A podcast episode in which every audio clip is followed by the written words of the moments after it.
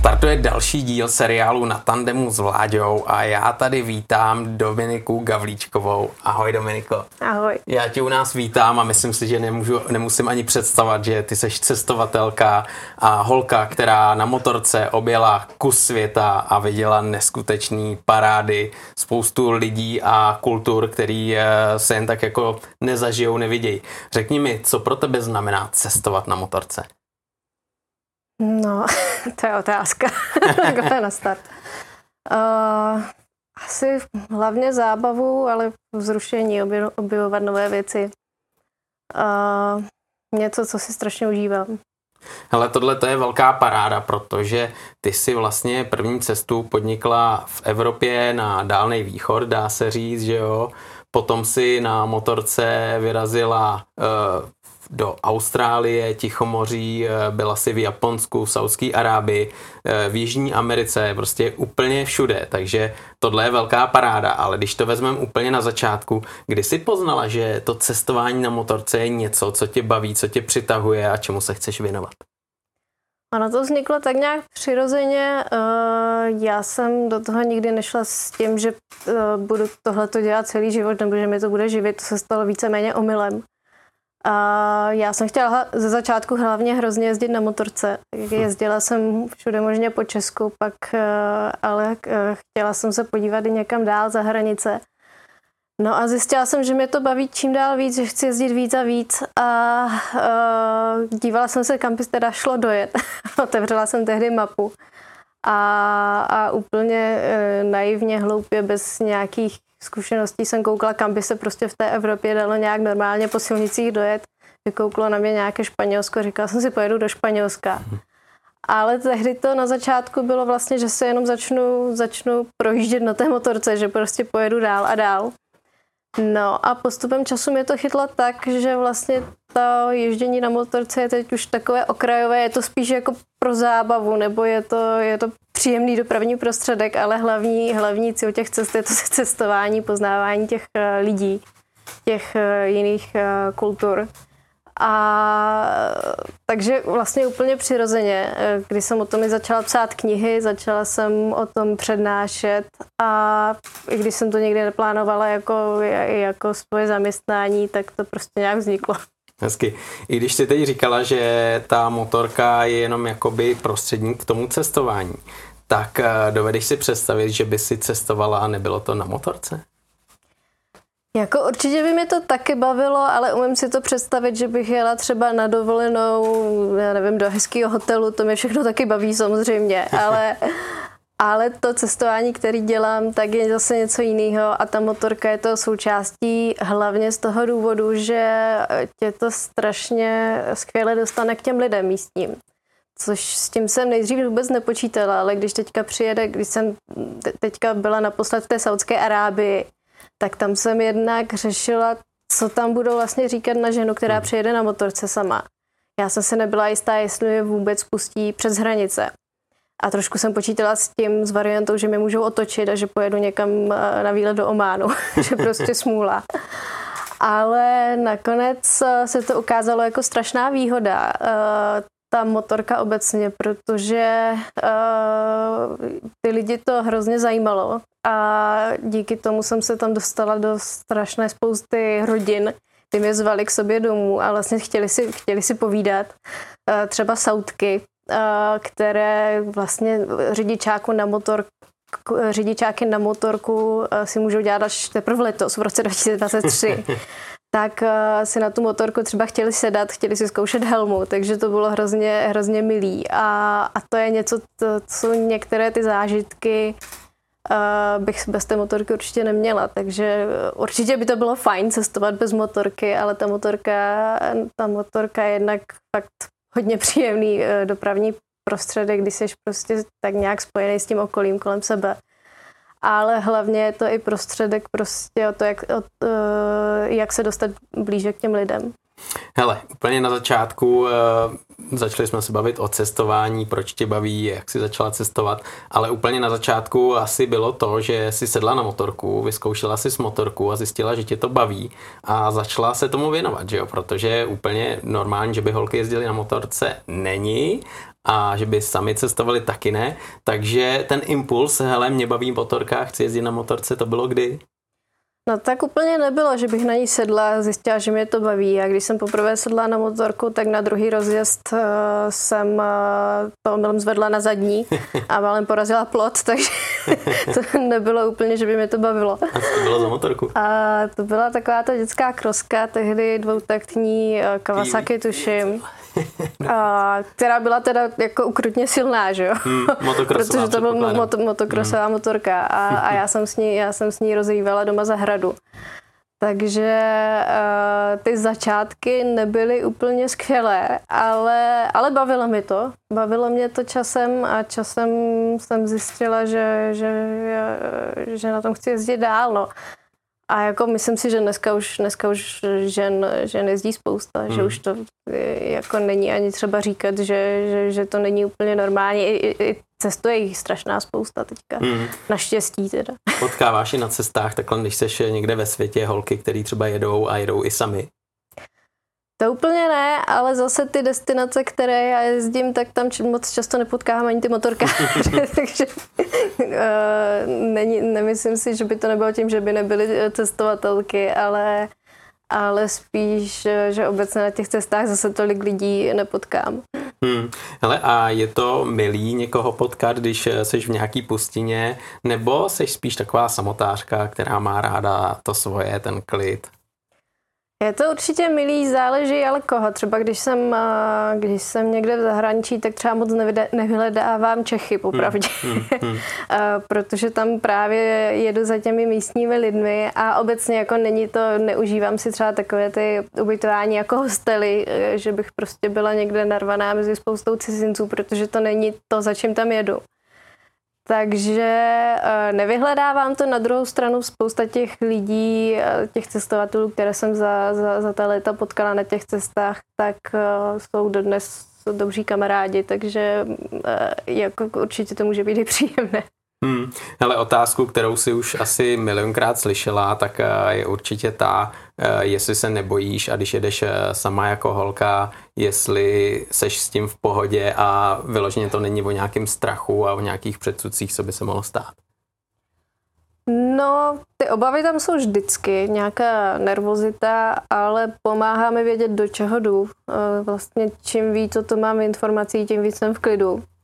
A takže tohle se dá nějakým způsobem zajistit, ale samozřejmě to, to co dělám, není, ani nemůže být někdy stoprocentně bezpečné, protože stát se může cokoliv. I těch negativních zážitků pár bylo. Hmm. A třeba v Kolumbii mě hned, když jsem vlastně jela Jižní Ameriku, tak v Kolumbii mě hned první týden, co jsem přiletěla, tak mě přepadli. Ukradli mi foťák. A, a pak už mi jenom ten člověk, co si vzal ten foťák z mého krku, jak už mi jenom ukazoval nůž před očima. A to je zážitek, který si teda pamatuju dodnes, který mě trošku straší dodnes. Hmm, hmm. A těch jako ty negativní zážitky jsou, jsou i dejme tomu vyloženě nebezpečné zážitky, kdy jsem prostě někde skončila sama, dejme tomu na kopci někde ve sněhu, ale, ale nemohla jsem se od někud dostat, ale zatím to vždycky dobře dopadlo. Což je důležitý, že to je to nejdůležitější a člověk z těch cest má perfektní zážitky a asi když poznáváš ty nové země, novou kulturu, nový lidi, tak tě to asi neskutečně obohacuje. Je to rozhodně něco, co dělá ten život zajímavý. Hmm, hmm, to je jasný. Ty jsi jezdila na nejrůznějších motorkách, byla tam Yamaha Tricker, to asi bylo úplně v tom eh, začátku. Ta první cesta, kterou si podnikla, to byla tady na té Yamaze. První cesta ta do Španělska, tak to byla ještě španělská motorka dokonce, mm-hmm. myslím, a to byla nějaká 125 riechu. Hezky, na 125. No, potom Tricor, to je 250, na tom jsem jela Skandinávii, potom jsem si ji trošku upravila, jela jsem právě na ní do Kyrgyzstánu. Mm-hmm. No a později, že jo, Austrálii, eh, jak jsme jeli se, se žlutými trabanty, no. tak to jsem jela na, na Čezetě, 175. bylo teda zajímavé. Tomu se určitě dostaneme ještě, protože to a, zajímavé muselo být. Uh, no, Jižní Ameriku jsem jela na, na takovém malém skútru, na kterém jsem se uh, učila jezdit. To byla 50 dokonce, to mělo maximálně jako 60 km hodině. A tak teda, takže, takže dá se říct, to bylo krutě pomalé, ale hmm. přejelo to Andy, takže to zase jako je to, je to asi důkaz, že cestovat se dá na čemkoliv. Hmm. No a potom Japonsko a, a Saudskou Arábii jsem jela na, zase na 125, eh, taky to byla, to byla Honda uh, Super Cup, uh, což je vlastně nej, nejprodávanější nebo nej, nejprodávanější motorové vozidlo v historii. Nebo vyrobilo se toho nejvíc na světě, jezdí to po celé Ázii, je to taková jako nejjaponštější motorka. V Japonsku to teda je poštovní motorka, jezdí na tom pošťáci, ale, ale vlastně obdobu uh, té motorky najdeš všude, všude po světě a je to strašně moc. Je to taková jako osvědčená klasika. Je to zajímavé, že to je poloautomat, uh, takže uh, řadí se na tom. Má to čtyři rychlosti, ale nemačkáš spojku, což, mm. což je fajn. Uh, protože na těch cestách, když potom projíždíš nějakými velkými městy, tak, tak, tak se to hodí, ale zároveň to není skúter, takže se to s tím člověk užije trošku víc zábavy. A to byl ten záměr vyrazit do Japonska na takhle populární japonský motorce? To Japonsko jo, tam to byl vyloženě záměr, eh, že jsem chtěla jet na něčem vyloženě japonském samozřejmě, protože mě vždycky fascinovaly hmm. ty japonské modely, které se k nám vlastně nedostanou, které jsou určené na jiné trhy. Hmm a k nám do Evropy se toho nedostane strašně moc a mají tam pak jako sympatické hračky. A tohle to byla jedna z nich, ona do nedávna vůbec ani nebyla na našem trhu, to je vlastně až v posledních letech. A takže když jsem plánovala to Japonsko, tak jsem si říkala, že musím jít na něčem takovém a navíc to dopadlo tak, že mi motorku půjčovala Honda až tam. Takže, eh, takže to, tohle to bylo ideální. No. Hmm, takže ty si doletěla do Japonska, tam si připravila motorku a na tý si tam cestovala. Tak. Tohle to asi obnáší jako velký jako starosti, úsilí než tu motorku, na který potom cestuješ a jedno jestli v Japonsku nebo potom v Jižní Americe. E, jaký tam dostaneš, pokud tam dostáváš, eh, nebo jak si ji tam koupíš a jak si tam připravíš? No, to je u každé té cesty různé. Hmm. Já jsem eh, třeba do Jižní Ameriky jsem ji posílala letadlem a uh, do, když jsem měla tu Saudskou Arábii, tak jsem ji posílala do Emirátu, do Dubaje. Tam eh, jela zase lodí uh, v kontejneru. No, v tom Japonsku tam mi vyloženě půjčila Honda, já jsem jim potom musela vrátit. takže, takže je to různé a jako starosti jsou s tím vždycky, um, ale vždycky trošku jiné. No. Když si tam tu motorku posílám, tak největší starost je to dostat to od těch celníků, protože někdy to hmm. může trvat, třeba v té Jižní Americe to trvalo snad měsíc kdy tu motorku vlastně nechtěli pustit, protože oni často nevědí, co s tím. Ono totiž moc lidí tohle to nedělá, hmm. že by si prostě nechali poslat motorku hmm. někam, a, takže oni si s tou zásilkou moc neví rady. A, a je to vždycky, vždycky se to řeší strašně složitě. Jako nakonec tu motorku vždycky z těch lidí dostaneš, ale, ale někdy, někdy je to náročné. No v Dubaji to šlo docela snadno, tam to trvalo snad jenom týden. Tam to, to byl možná rekord, že to bylo fakt, fakt rychlovka. To je hrozný jako týden, já kdybych čekal týden na motorku, jak bych byl asi úplně hotový. Ale v tom měřítku, že jsi zvyklá třeba, že to trvá i měsíc, tak uh, to je fakt asi brnkačka, že jo? A když ta cesta potom tak trvá půl roku, hmm. tak uh, ten měsíc se v tom ztratí. Není to tak moc. Jižní Amerika třeba trvá 10 měsíců, takže hmm. jako čekat měsíc na motorku, to je nic. no jo, ale když čekáš, tak eh, ten čas prostě jede strašně pomalu, bych řekl. A ty furt musíš asi tam chodit, že jo, uhánět je a tlačit na ně, nebo jako s tím neuděláš vůbec nic a čekáš, jak to dopadne. No snaží se to nějak vyřešit. V Dubaji byl třeba problém s tím, že oni chtěli pojištění, ale normál, což by nebyl problém, ale normálně si pojištění kupuješ eh, tam, když přejdeš hranice, přejdeš je po zemi. To znamená, že oni ti to pojištění prodají na těch hranicích, jenomže já jsem to poslala do přístavu a oni po mně to pojištění chtěli, ale vlastně žádná, nikdo mi to pojištění nechtěl vydat, protože hmm. by se to správně mělo kupovat na těch hranicích a s tohletou variantou, kdy to přijede eh, na lodi, tak s tím vlastně nepočítají. Takže to bylo, to bylo zajímavé, protože jsem jezdila, telefonovala na všechny, na všechny možné místa a nakonec jsem to Nakonec jsme to snad sjednali přes WhatsApp s nějakým Indem, jo. Takže ona to nakonec nějak jako dopadne. V, v Kolumbii mi s tím musel pomáhat uh, normálně místní, místní člověk, bez kterého bych tam možná to řešila ještě dnes protože ten se s ním aspoň nějak rozumně domluvil, ale tam to bylo, tam to bylo hodně složité, prostě uh, řešíš to, řešíš to, aby to ti celníci pustili.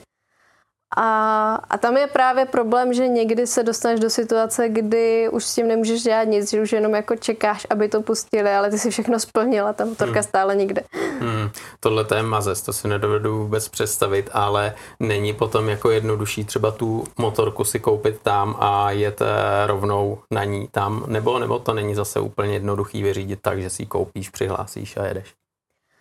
Zase by to byla jiná starost, hmm. určitě to jde, ale já jsem většinou měla ten problém, že ta motorka, kterou jsem chtěla, tak vlastně v té destinaci nebyla. Třeba v, eh, právě na tom arabském poloostrově, tak tam, eh, tam jsou víceméně v těch, v těch, ve všech těch zemích jsou jenom velké motorky. Hmm.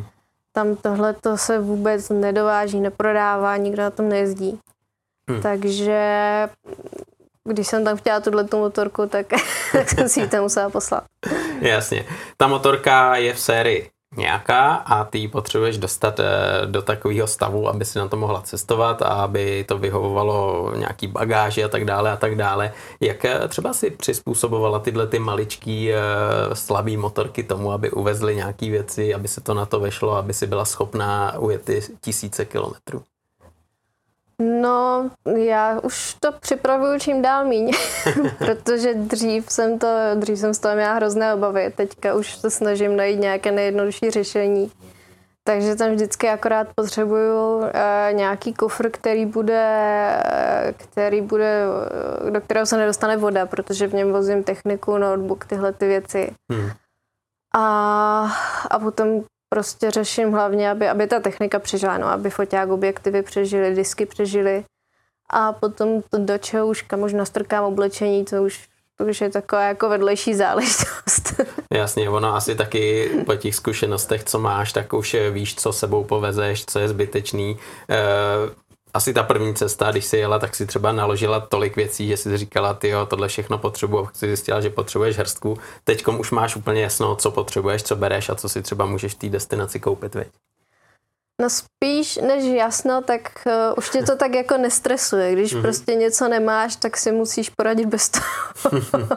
Ze začátku jsem to hrozně řešila, měla jsem samozřejmě spoustu oblečení, potom později máš eh, stále méně oblečení, samozřejmě čím dál víc smrdíš. Ale uh, tak jako ty vlastně ze začátku jsem, jsem se bála, že se někde něco porouchá, což se samozřejmě vždycky může stát ale postupem času prostě tak nějak vyjedeš a víš, že to vždycky nějak dopadne. Takže jako neříkám, že to úplně podceňuju, ale už to není jako, že bych z toho byla nějak ve stresu a tohle to jako nějak extra neřeším. Prostě vím, že se musím nějak zbalit a vím, že to nějak půjde. Hmm. Hele, a máš nějakou specialitku, kterou vezeš vždycky, přes to vlak nejede, a nebo nemáš třeba nějaký takovýhle, nechci říct talismany, ale věci, které prostě si vždycky zbalíš a vezeš. Jeden jediný talisman, který snad se mnou jede od Kyrgyzstánu, tak to je zpívající hroch, už má upadlou hlavu, ale ten k ničemu moc není. ale jede. Uh, nevím, jestli ještě zpívá teda, ale, ale ten, ten, ten vozím. No a potom vždycky akorát uh, ta výbava je víceméně stejná. Hodně důležité jsou pro mě disky, protože na, na ty zálohuju všechny, všechny materiál fotky a tam se možná jako děje to, že jich možná vozím čím dál víc. Těch záloh dělám čím dál víc, protože, protože mám strach, že kdybych o nějakou část přišla, hmm. tak, tak toho bych byla hodně, hodně smutná. Hmm. Takže tak, no a vozím teda ne na všechny cesty, ale kromě toho Japonska jsem to měla asi všude takovou uh, malou věc, uh, satelitní messenger. A to je jenom z hlediska bezpečnosti, to je věc, která, myslím, co nějakých 10 minut odesílá polohu, mm-hmm. uh, kde jsem. Tak a v případě nějaké nouze, tak to snad dovede i zavolat pomoc. Hezky. Takže uh, to je jenom jednak jako proklid duše jako i, i kamarádů a rodiny, že, hmm. že, že to můžou sledovat, kde, kde jsem, když se dlouho neozvu. A i pro mě, když vlastně není někde signál, tak můžu, můžu dát jako vědět, že, se, že jsem v pořádku a případně teda, když bych se dostala do nějaké, do nějaké krize, tak, tak je to teoreticky cestaven.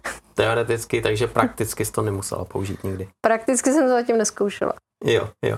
A ty můžeš se sama rozhodnout, komu dáš ten přístup, kdo sleduje, že vidí tu polohu, kde seš. A, jo, jo, to je odkaz, no. To hmm. můžeš, myslím, nějak zaheslovat nebo tak, ale vlastně hmm. může tam jenom ten, kdo má ten odkaz. Jo, tak to si myslím, že je docela praktická věc, že jo, že to jde doporučit i cestovatelům, kteří takhle třeba sami někam vyrazí, aby to u sebe měli, že jo. Je to fajn, jenom to není úplně nejlevnější, no, ale, hmm. ale, ale vozím to vždy, skoro vždycky, no. Do toho Japonska jsem to nebrala, protože Japonsko je, dejme tomu, extrémně bezpečná země. Mm-hmm. A nic zase tak jako zásadního se tam stát nemůže. Jako samozřejmě nějaké počasí je tam, počasí je tam dost blbý občas. A, a jako stalo se mi taky, že jsem tam, že jsem tam zůstala uvíznutá někde v horách, hmm, hmm. což mi dost překvapilo. Ale nebylo to až tak, asi až tak dramatické, jako když jsem někde v uprostřed pouště. Hmm, to je jasný. Hele, eh, co se týče motorky, tak je jasný, jak jsi říkala, že se může stát cokoliv, ta motorka jede, nejede, potřebuje nějakou opravu. Je jasný, že někde si pomůžeš, eh, že servis, lidi ti pomůžou, ale jsou okamžiky, kdy si musíš pomoct sama, že jo? Udělat servis, eh, opravit něco. Stalo se ti někdy, že třeba byla úplně bezradná a už si nevěděla, co s motorkou a musela si třeba motorka naložit a odvést někam opravit? No, motorku jsem nakládala víckrát a to v Jižní Americe většinou, když jsem píchla někde. Mm-hmm. I když jsem potom už, už jsem měla i spray na takový ten jako mm. na dojezd a ten jsem taky použila a tam jsem snad píchla pětkrát na té cestě, to bylo peklo. A, a tam a taky se mi tam ta motorka porouchala, což ale nebylo, nebyla vina motorky, ale toho, že, že to někdo eh, blbě složil, když jsme to mm. připravovali. A, a, a kvůli tomu jsem to teda musela několikrát naložit. Jednou jsem to dokonce, myslím, v Bolívii musela naložit, protože se nemohla vyjet jeden kopec. to bylo ve výšce eh, vlastně skoro 4 kilometry nad mořem a, a tam, tam to hodně, hodně ztrácí výkon. A ty kopce tam byly naprosto šílené, takže já jsem se nemohla prostě dostat z jednoho města uh, zpátky, zpátky na hlavní silnici a musela jsem, musela jsem sehnat někoho, vlastně nějakou dodávku, která mě vyveze na kopec. To je síla. Takže tohle se jako stává, ale uh, jako jo, třeba zase, když jsem dojížděla do cíle do Kataru, a teď na té poslední cestě, tak už bylo léto a tam je naprosto extrémní horko. Hmm. A to už jsem, jelikož jsem nějak nezvládala, nebyla tam benzínka, bylo mi blbě, tak jsem musela zastavit a že si stopnu nějaký nákladák, že by mě nechali odpočinout, jako v, že mají většinou klimatizaci hmm. uvnitř. A samozřejmě, že první, co mi zastavil, byl Int, který žádnou klimatizaci neměl. a říkal mi, že si zvykne.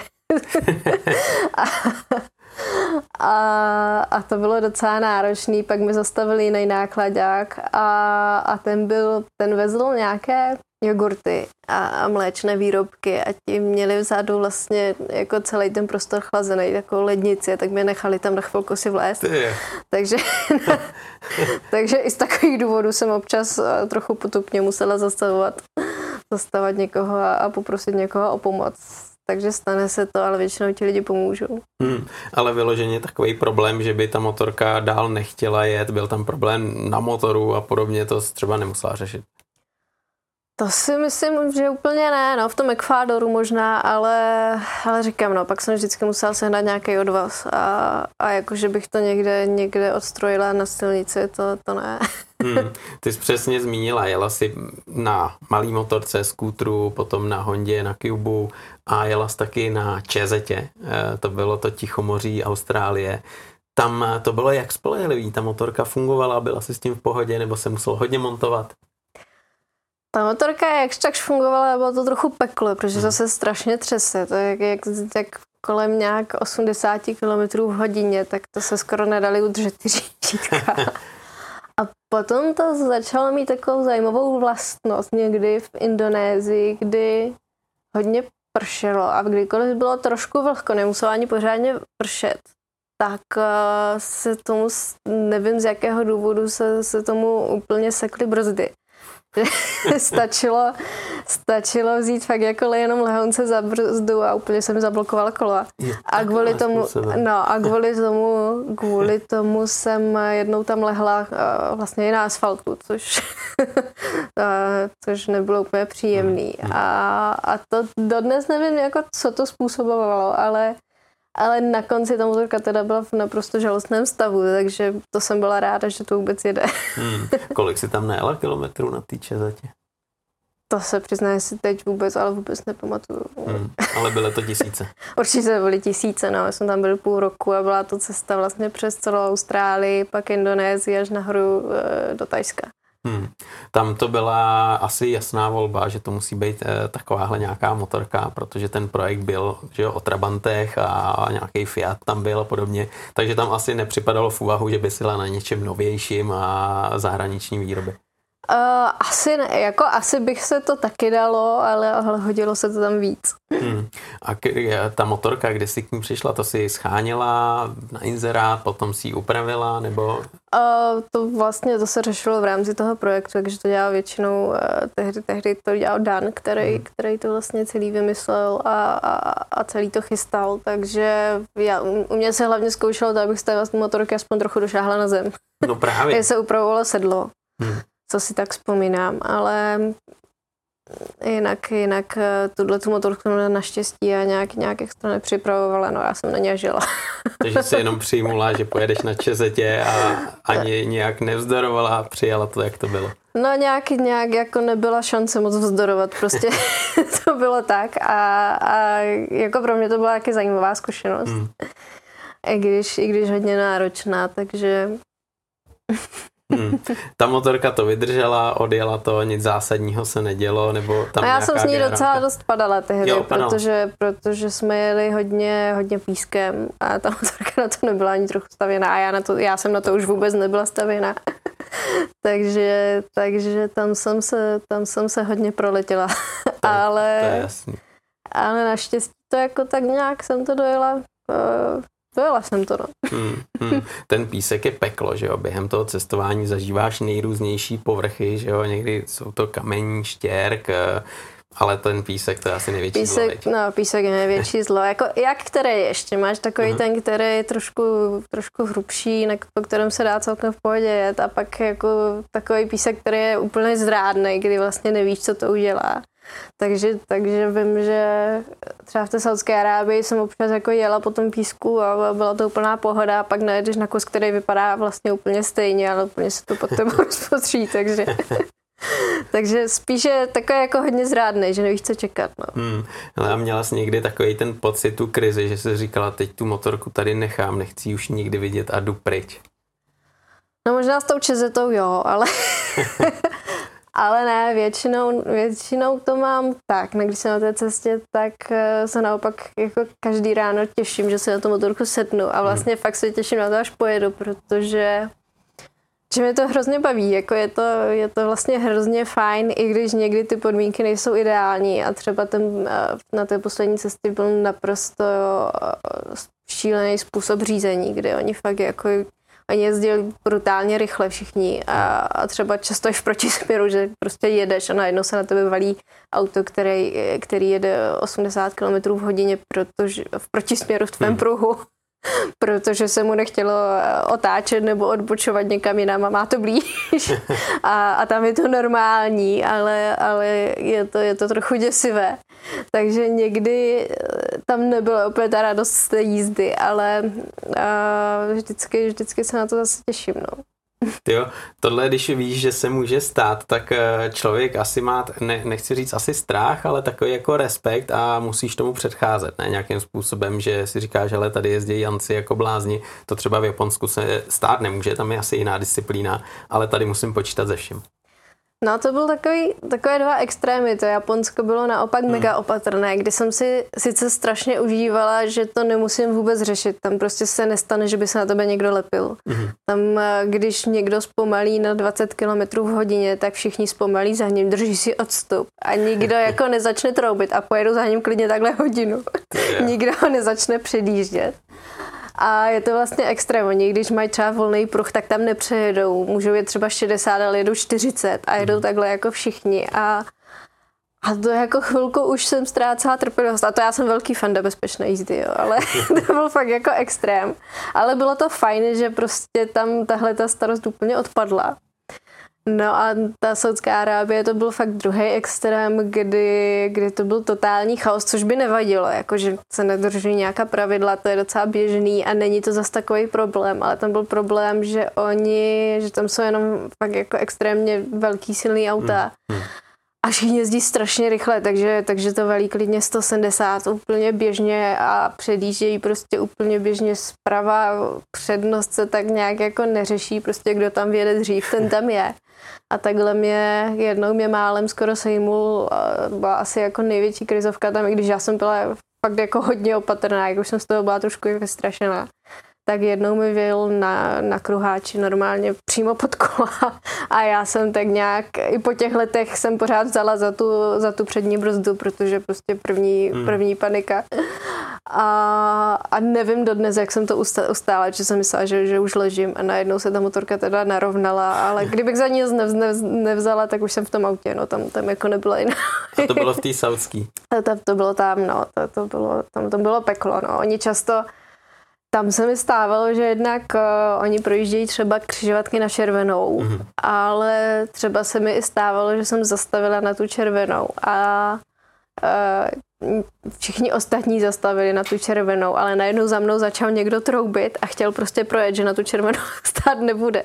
Takže jsem musela uhnout, aby, aby on mohl pokračovat. A to ještě nebylo tak, protože tam se třeba může Eh, často odbočovat na červenou doprava, hmm, hmm. Uh, že to prostě svítí jako červená na semaforu, ale doprava můžeš normálně odbočit. Jasně ale já jsem, to bylo v levém pruhu, já jsem odbučovala doleva, takže jako fakt jako nebezpečná uh, situace na prakticky u dálnice a, a ten člověk stejně jako projel na tu červenou, protože jsem mu nechtělo čekat, takže uh, tam jako se ti může přihodit ledacos. A, a tam jsem se někdy každý den, uh, no každý den jsem se divila, že jsem ještě naživu. takže tu krizovku jsi měla vyloženě jako jednu takovouhle, co jsi říkala na tom kruháči. Jednu takovou, která byla vyloženě vyloženě, že kdybych, kdybych eh, za tu brzdu nevzala, tak, eh, tak by to nedopadlo vůbec dobře. Ale pak byla samozřejmě spousta takových, kdo mě nějak těsně prostě minul, projel kolem mě pár, pár milimetrů, dá se hmm. říct. A, a to bylo samozřejmě jako taky, protože oni jak, jak tě chtějí předjet nebo eh, prostě kudykoliv jet, tak oni, jakmile se dostanou do nějakého provozu, tak se začnou strašně prát a, a hmm. jezdí prostě zprava, zleva, odstavným pruhem po písku, kde kam se vlezou s tím autem a, a na té motorce je to hrozně hubu. Hmm, hmm. Takže když třeba srovnáš eh, Saudskou Arábii, kde jsou takovýhle divoši a třeba Jižní Ameriku, kde by si člověk řekl, eh, že tam budou taky jako divoký a budou třeba horší silnice, respektive cesty, tak eh, je to asi větší mazec tady v té Saudské Arábii. No, to asi záleží taky, jak kde. V té Jižní Americe bylo třeba, vzpomenu na Peru hmm. a hlavně na, na hlavní město, na, na Limu, tak tam, když jsem přijížděla, tak to bylo to bylo, já jsem vyjížděla přes Jižní Ameriku bez páteřáku a v Peru jsem si koupila páteřák. jsem dostala strach. To něčem svědčí. Takže tam to, tam to byla taky jako e, docela divočina. Tam, tam se mi pořád snažili nějakým způsobem vytlačit nebo zajet. Hmm. A, ale nebylo to tak celou tu Jižní Ameriku. Když to v té Saudské Arábie to tak bylo víceméně všude, i v těch okolních zemích. V okolních zemí jako Kuwait, Bahrajn, to bylo trošku lepší. ale ne o moc, taky bylo to jenom o malinko lepší. V Emirátech se to celkem dalo a, a v Kataru to bylo úplně nejlepší, protože mm-hmm. tam eh, jednak eh, docela striktně dodržují pravidla a jednak eh, je tam docela málo lidí, takže, mm-hmm. takže tam už to byla pohoda.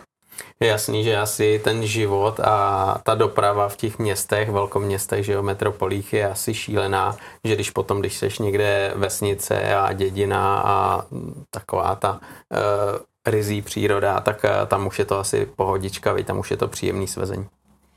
No a kde v té Saudské Arábii, to byly, tam, to... tam byly ty malé vesničky právě docela divoké, že jakmile si dojel někde, kde, někam, kde prostě uh, byl nějaký, aspoň nějaký provoz, tak, tak si musel koukat kolem sebe. Ale a jak třeba policajti, protože někde třeba jedeš rychleji, že jo, v tom Japonsku, nebo si to nedovolíš a že jo, někdy se zajímají i o tebe, jako o motorkářku. Já jsem s tím nikdy neměla nějaký extra problém. Uh, mě stavěli akorát kdysi teda v Rusku hodně a v Kazachstánu. Mm-hmm. Tam hrozně řešili rychlost z nějakého důvodu prostřed pouště, ale spíš, asi, spíš mi asi chtěli dát pokutu. Třeli prachy. Ano, a jinak si nějak nevybavuju, že by to někdy někdo řešil. V Jižní Americe mě taky párkrát zastavili, ale, ale nevím, jestli jsem snad někdy platila pokutu. Mám pocit, že ne, jako za rychlost. A, no a v Saudské Arábii to teď naposled bylo, uh, že mě zase, tam jsou checkpointy vlastně mezi, mm-hmm. mezi městy hodně. Takže tě často zastaví, kontrolují doklady, ale nic moc jako neřeší, když máš všechno v pořádku. Jednou jsem nechtěně dostala policejní doprovod. A to bylo právě, když už jsem dojížděla ty poslední dny v Saudské Arábii, kdy už bylo léto, bylo strašné vedro, takže já jsem musela stát třeba ve dvě, ve tři ráno, abych to ujela ještě ze nějakého teď nechci říct normálního počasí, protože už, už, už v noci vlastně bylo třeba 38 stupňů. Kolik bylo přes den? Uh, nejvíc jsem měla 49. Takže to už, to je síla. už potom to tělo prostě hmm. jako pár hodin v tom hmm. vydržíš, ale potom jsem třeba na 16 hodin lehla. Hmm. A, a i ten další den jsem nebyla nějak extra schopná fungovat, takže no, tě to úplně položí. Se není čemu divit. No, ale takhle jsem právě jednou přejížděla ráno a, a snažili se mě nějak zastavit. A teď já jsem si myslela, že si se mnou chtějí pokecat, protože hmm. oni byli takový hodně, že si chtěli popovídat. Já jsem říkala, ne, že to prostě musím ujet že nemůžu zastavovat kvůli tomu vedru. Hmm. No, ale potom, když jsem zastavila později na benzínce, tak uh, ti lidé, co se mi snažili zastavit, tak právě zavolali asi dopravní policii nebo někoho z toho checkpointu a ti mě odhydli jako na benzínce a vlastně se ptali teda kam jedu a pak bez slova mě začali vlastně jako pronásledovat. Já jsem si říkala, sakra, co chtějí si říká, že, že mi budou, že, že, že budou něco chtít nebo, hmm. nebo jsem něco provedla. Ale pak jsem pochopila, že mi prostě jenom dělají doprovod a jeli se mnou asi, asi 75 kilometrů na další checkpoint, kde se vystřídali a doprovázelo mi další auto a tam jenom, tím jenom nabídli eh, vodu a jestli něco nepotřebuji, a pak mě nechali do jedno města, takže oni vyloženě se mnou jeli jenom, abych to jako v pohodě ujela v tom vedru. Ty jo, tohle to je přesně ten okamžik, kdy si říkáš, myslej to se mnou dobře, nebo myslej to se mnou špatně, co mají za lubem a to člověku někdy asi jako nepřidá, veď, na, na tom klidu ještě v tom horku.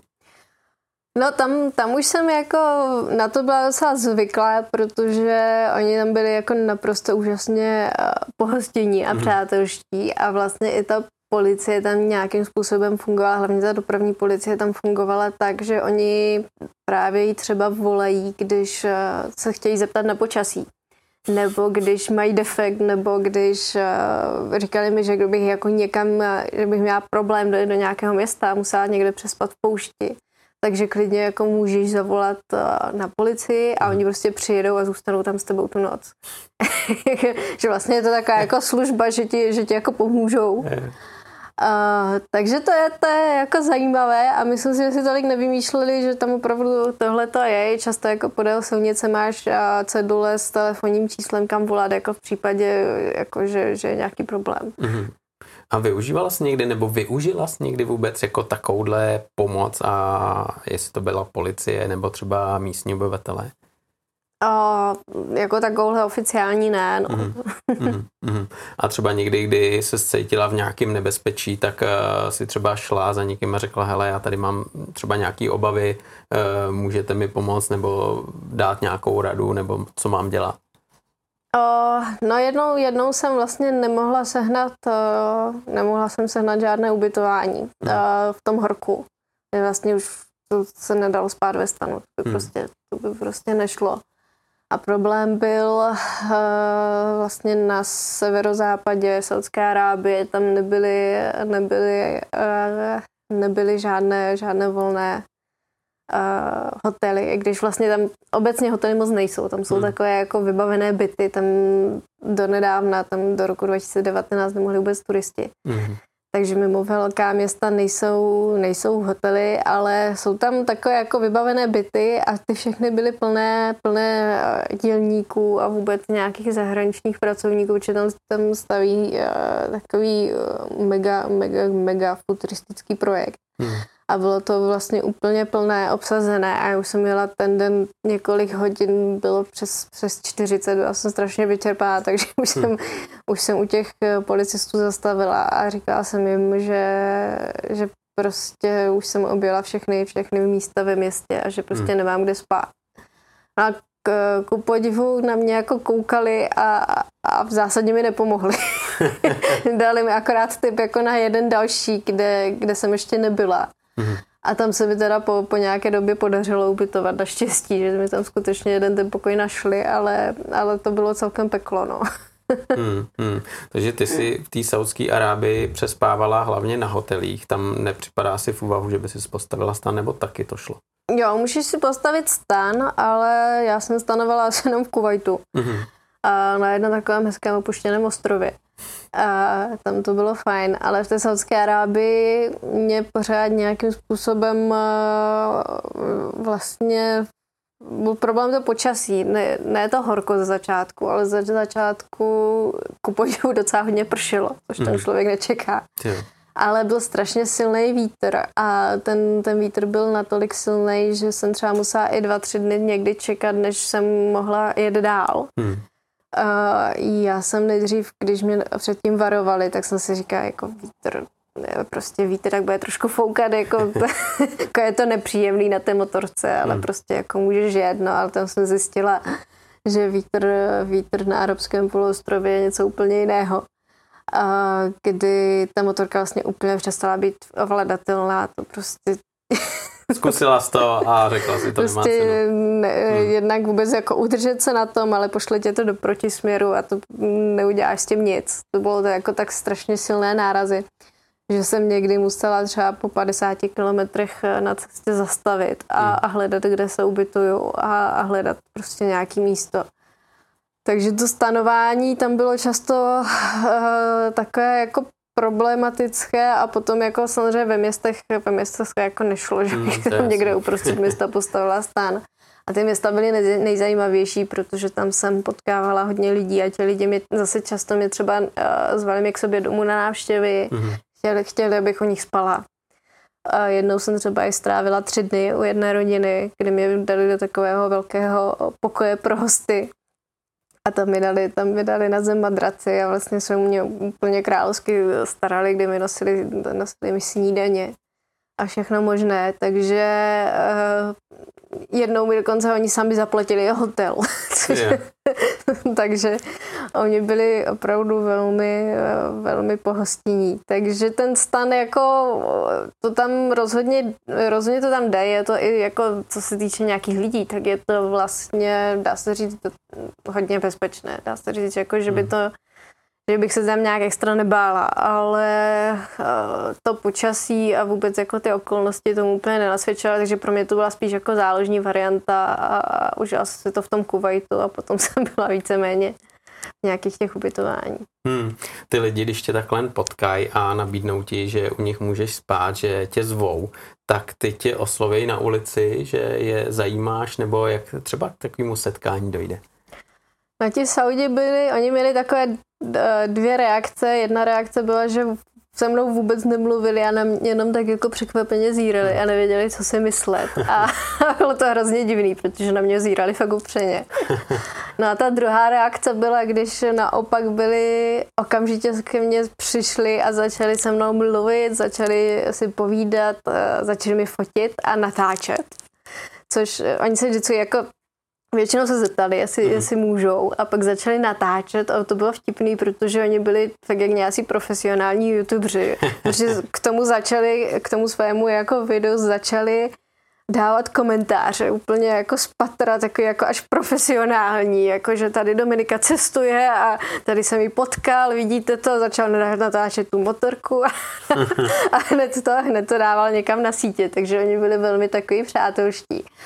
No a často se prostě stávalo, že když jsem takhle potkala nějakého člověka, eh, nějakého sauda, tak eh, a potkala jsem ho třeba dopoledne, tak jsem věděla, že večer už budu znát celou jeho rodinu, včetně mm-hmm. té sestřenic a celou jeho jako rozvětvenou rodinu a navštívím několik domů, protože oni Jakmile už mě vzali teda domů, tak jsem musela navštít všechny domy a všechny přípuzné a pozdravit prostě tam i nemocnou tetu a, aspoň zamávat a, a to bylo hrozně, to bylo hrozně hezký, no, protože jakmile jsem se už s někým tam seznámila, tak jsem, tak jsem neměla ani minutu volného času, oni mi tak jako začali všechno organizovat.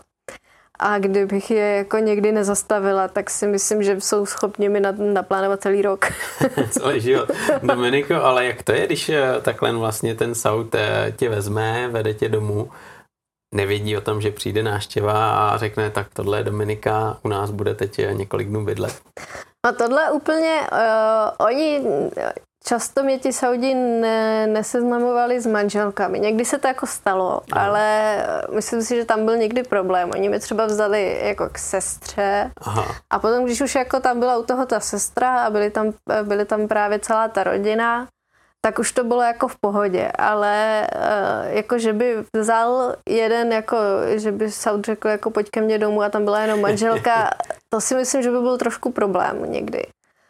Uh, a druhá věc je, že oni uh, právě nemůžou jen tak vzít jako k někomu domů, ale musí o tom vědět všichni, takže, takže musí, musí, to, musí tě zavést jako i k babičkám a, a, a k mamince a jako to, to právě byl hrozný, hrozný průšvih, kdy jsme nenavštívili maminku. Mhm. A, takže takže uh, ono to jako byla vždycky taková velmi, velmi hromadná záležitost, ale Uh, no, jako vždycky to bylo, oni vždycky byli jako hrozně, hrozně hor, ale, ale, ale právě to vždycky domlouvali jako se všema a hmm. jakmile jste někam zavolili, tak ostatní se tomu okamžitě přizpůsobili a třeba motorkáři mi strašně takhle uh, vítali. Mm kdy se mi stávalo, že jednak mi třeba ze Saudské Arábie zavolali do Bahrajnu jiným motorkářům, že mě mm. mají jako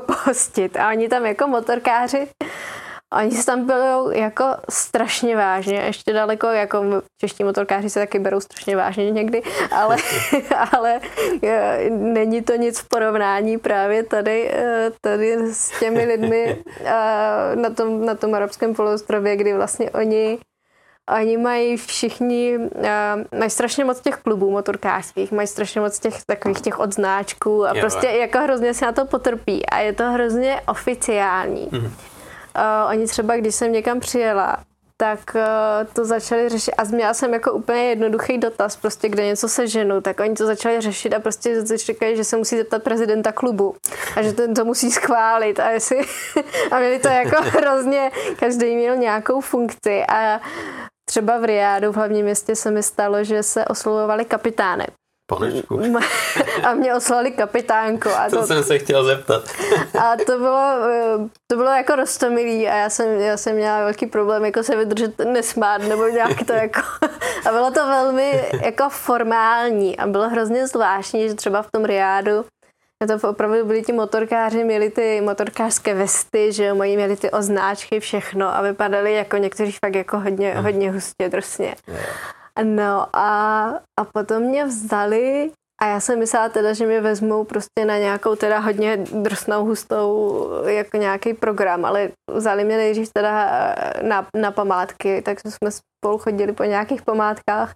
No a potom mě vzali prostě na otevření nějaké nové kavárny, kde, kde hrála nějaká, nějaká živá jazzová hudba.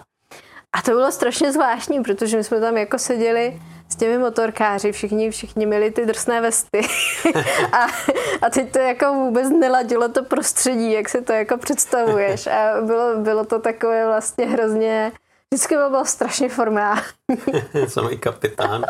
a a bylo, bylo to vtipný, no. A, a, a taky bylo jako hrozně, hrozně fajn, že uh, dokázali tak nějak vždycky spontánně něco vymyslet že já jsem vždycky myslela, že někam přijedu a to bude trvat několik dní, než se něco domluví, ale prakticky eh, tam není možnost jako domluvit něco, že bys něco naplánoval, že bys řekl, jako, že za týden něco bude. Mm. To oni takhle jako nefungují. Ale když jim řekneš, že jako dneska večer, tak se stalo, že prostě se od někud vezme 30 lidí a všichni se jako sejdou a udělají program jenom kvůli mě a to pro mě to bylo hrozně těžký pochopit, jako že tohle fakt jako vyrobili, vytvořit hmm. všechno, vymysleli kvůli mě, že se tam všichni jako sešli.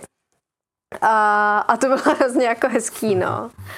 A, a to, že jsem tam byla holka, tak to, to tam byla eh, ku podivu obrovská výhoda, protože jednak mě díky tomu zvali do těch domů, kde byly ty ženy. A kdybys tam, kdybys tam šel prostě jako chlap, hmm tak by tě tam nikdy eh, nevzali, protože Aha. prostě mezi, mezi ty ženy v Saudské Arábii bys jako, oni z doma samozřejmě nejsou zahalené, chodí normálně oblečené, často mm. mají třeba džíny, Uh, takže normálně jako chodí doma uh, neodhalené vlasy, obličeje, všechno, takže tam se mohla a to bylo jako strašně super, ale kdybych tam byla třeba v páru nebo s někým dalším, tak, uh, nebo kdyby tam byl sám muž, tak by ho tam nikdy nevzali. Ale na druhou stranu s tou motorkou jsem byla takový exot, že mě brali i ti motorkáři, ti, ti muži mezi sebe, takže jsme se uh, takhle podívala do spousty jako nějakých pánských kluboven, kde jsem tam s nima kouřila vodní dýmku. A, a bylo to vlastně hrozně fajn, že mi nechali tak nějak nakouknout do obou těch světů a ta motorka právě tam zase, zase strašně pomohla v tomhle no. A i ty sautky to strašně zajímalo, oni vlastně vždycky první reakce těch žen většinou byla, že, že chtějí jet se mnou. že chtěli třeba svíst nebo, nebo to vyzkoušet? O, ne, bylo, že chtěli, se chtěli jet se mnou. Na výlet. Na výlet, no. To jo, tohle je strašně zajímavý, ale eh, já bych jako pro představu docela chtěl vědět, na čem eh, tam ty kluci jezdí v tom klubu. No, tam byly nejpopulárnější samozřejmě takové ty, jelikož je to tam opravdu jako hodně na image, tak uh, strašně populárně je tam Goldwing jo, a, a, růz, velký motorky. a různý Harley. No, čím větší, tím lepší. Hmm, tak to je jasný, tak potom jako jsou to kapitáni, že jo, tak nemůže přijet na nějakým prskoletu. No já jsem mohla, jako Něk, někdy si se mě dělali srandu, jak tak jako obvykle dělávají, ale, ale jako většinou se dá, říct, dá se říct, že, že mě docela respektovali, jako i na, na tom, i když vlastně jako neřešili to nějak extra. Hmm, hmm. A oni většinou byli takový jako fakt strašně pohostinní, že třeba uh, se to s nimi nějak domluvilo, oni třeba tu motorku nechtěli ani vidět. Hmm jako, že vlastně jim strašně záleželo na to, aby mě někam vzali, pohostě vzali mě na jídlo, ale tu motorku nějak neřešili, takže se stalo, že třeba jsem se spoustou motorkářů takhle strávila nějak čas a oni za celou dobu jsme se nesešli na těch motorkách, oni pro mě třeba přijeli autem. a, a to bylo vlastně, to bylo taky jako zajímavý. No a pak, pak byl druhý extrém a to bylo v Kuwaitu, kde ti motorkáři naopak jako chtěli pořád se projíždět mm-hmm. městem na motorkách a já jsem jim horko těžko vysvětlovala, že to jako není úplně něco, co potřebuju Jsi potom po těch kilometrech. jsem ráda, že si konečně trochu odpočinu. jo, no. To je jasný, ale teďkom právě, když eh, oni vlastně se o tebe zajímali, že jo, tak eh, taky chtěli všechno ukázat. A bylo to tak třeba, že je zajímalo, odkaď seš, jak to tady funguje, na čem tu jezdíme, a nebo to bylo spíš tak, že oni se chtěli pochlubit a zajímalo je jenom to, co ti předvedou, co ti ukážou, kam tě vezmou. Uh, no, já myslím, že obojí. Jo, zajímali se. Jo, zajímali se rozhodně a jak kdo, někde to bylo víc takové, jako že mi to chtěli ukázat, hlavně v tom to byli takový jako hodně, hodně, no hodně to bylo právě na efekt, že yeah. jenom chtěli, chtěli, chtěli se pochlubit, chtěli se ukázat. A, ale třeba v té Saudské Arábii, tak tam většinou to bylo úplně mimo motorky a bavili jsme se hlavně o životě tam. A mm-hmm. co mi překvapilo, tak se, se mnou chtěli hrozně bavit o jako hrozně otevřeně o, o věcech, o kterých by mi nenapadlo, že se tam vůbec budu, budu bavit. Mm-hmm. Uh, I o věcech, které tam nejsou jako třeba nějakým způsobem povolený, nebo to je první otázka, kterou jsem právě dokonce, no, kterou jsem vlastně v Saudské Arábii dostala, tak, tak bylo, co si myslím o homosexuálech. Fakt, což mě úplně šokovalo, protože homosexualita se v Saudské Arábii trestá smrtí. Hmm. A já jsem tehdy nevěděla, jak na to reagovat, nebo co se vlastně ode mě čeká za odpověď. Yeah. Ale ten, ten kluk, který se na to zeptal, tak mě hodně, hodně rychle vysvobodil a, a říkal, jako, že s tím vlastně nemá žádný problém, že se o tom chce pokecat. Yeah. No a takhle to bylo postupně vlastně se všema, kdy oni byli ke mně strašně uh, upřímní, strašně otevření a, a to mě tam, to, to, byl, to mě tam na, na tom nejvíc asi bavilo, protože každý ten člověk byl úplně jiný. Hmm, tohle musí být strašně zajímavý, že jo? protože ta kultura je tam úplně jiná, ten eh, životní styl taky jiný.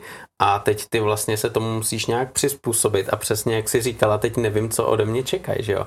A jak máš odhadnout, jak se máš chovat eh, u nich doma, nebo k tím eh, ženám, nebo mezi těma chlapama, to je asi hrozně těžký.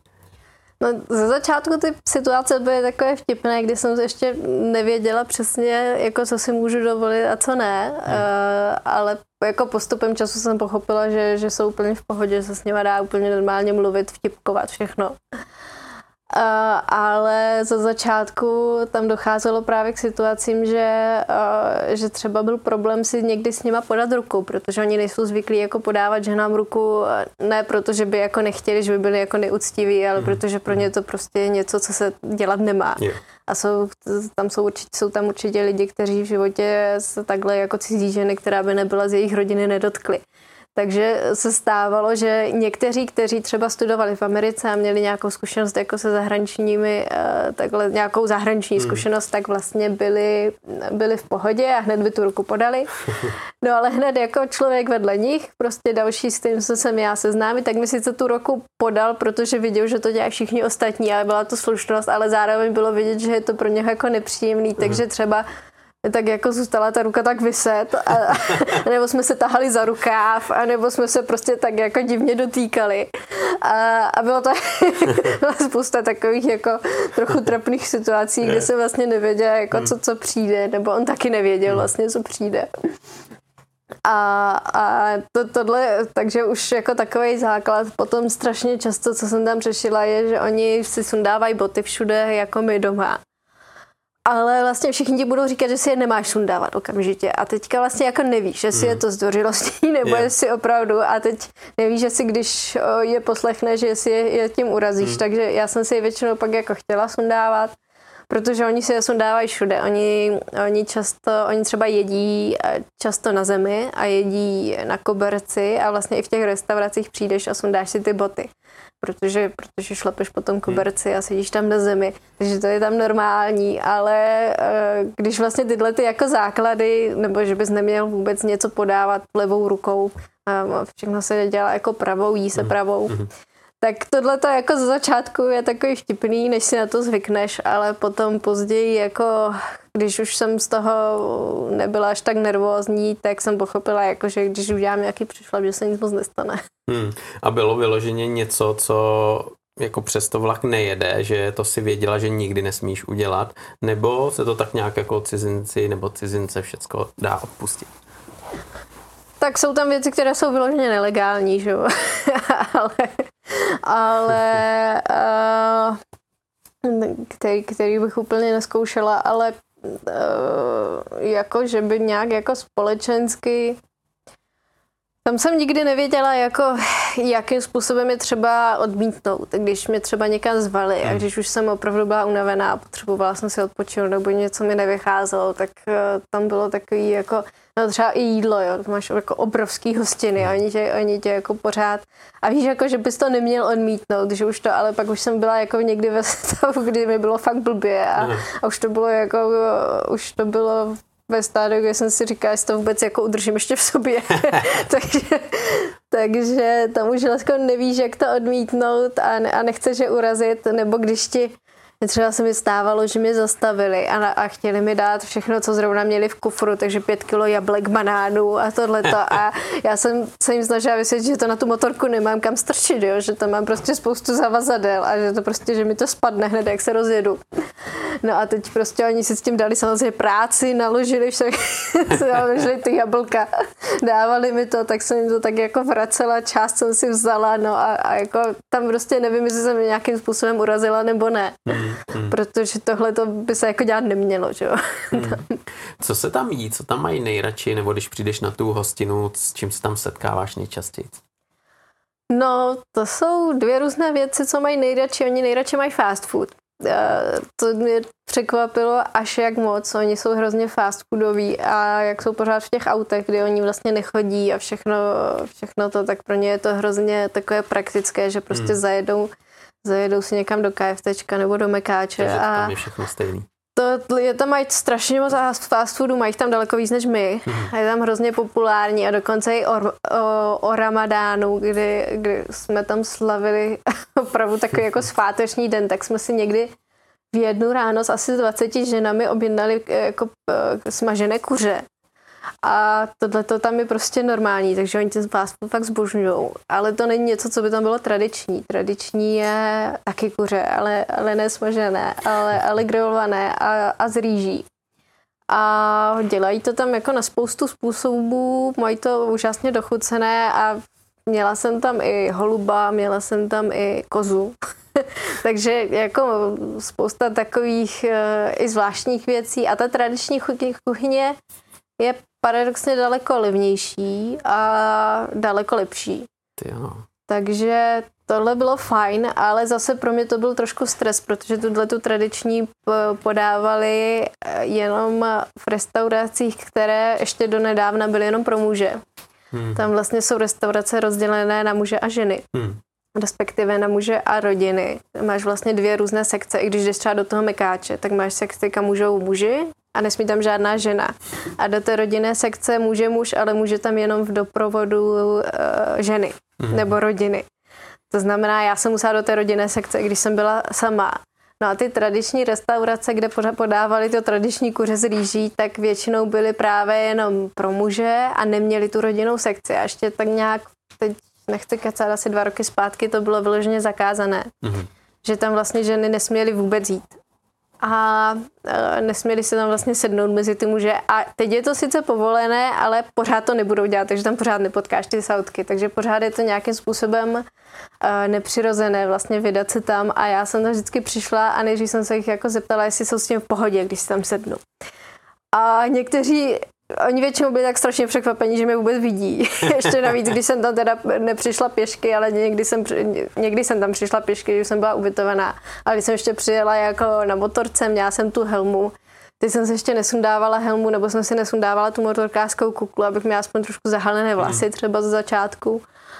No a uh, to na mě jako zírali a byli nejdřív tak jako strašně v šoku, že jsem nevěděla, jestli s tím je teda nějaký problém, jestli mám odejít. A někdy to bylo takové, uh, oni nakonec mi tam vždycky nechali sednout mm. a potom, když už pochopili, že je to OK a že se se mnou můžou normálně bavit, tak vlastně byli hrozně nadšení, no, začali mi nosit dezerty zdarma a tak.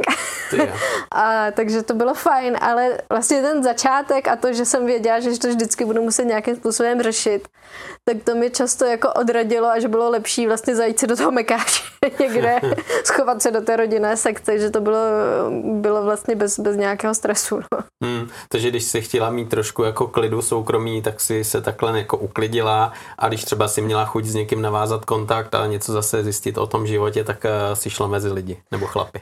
No, no, když jsem, když jsem eh, potřebovala něco rychle a nějak jako bez problémů, tak nějaký ten fast food, kde právě měli vždycky nějakou tu rodinnou sekci a tam prostě vejdeš a tam, tam to jako neřeší, kdo seš. Tam vlastně v té rodinné sekci to vypadá jinak, eh, než třeba když máš ten mekáč, tak ten, co je pro muže, tak ten vypadá úplně stejně jako u nás, ale v té rodinné sekci jsou taková jako kupečka, jak mhm. ve vlaku.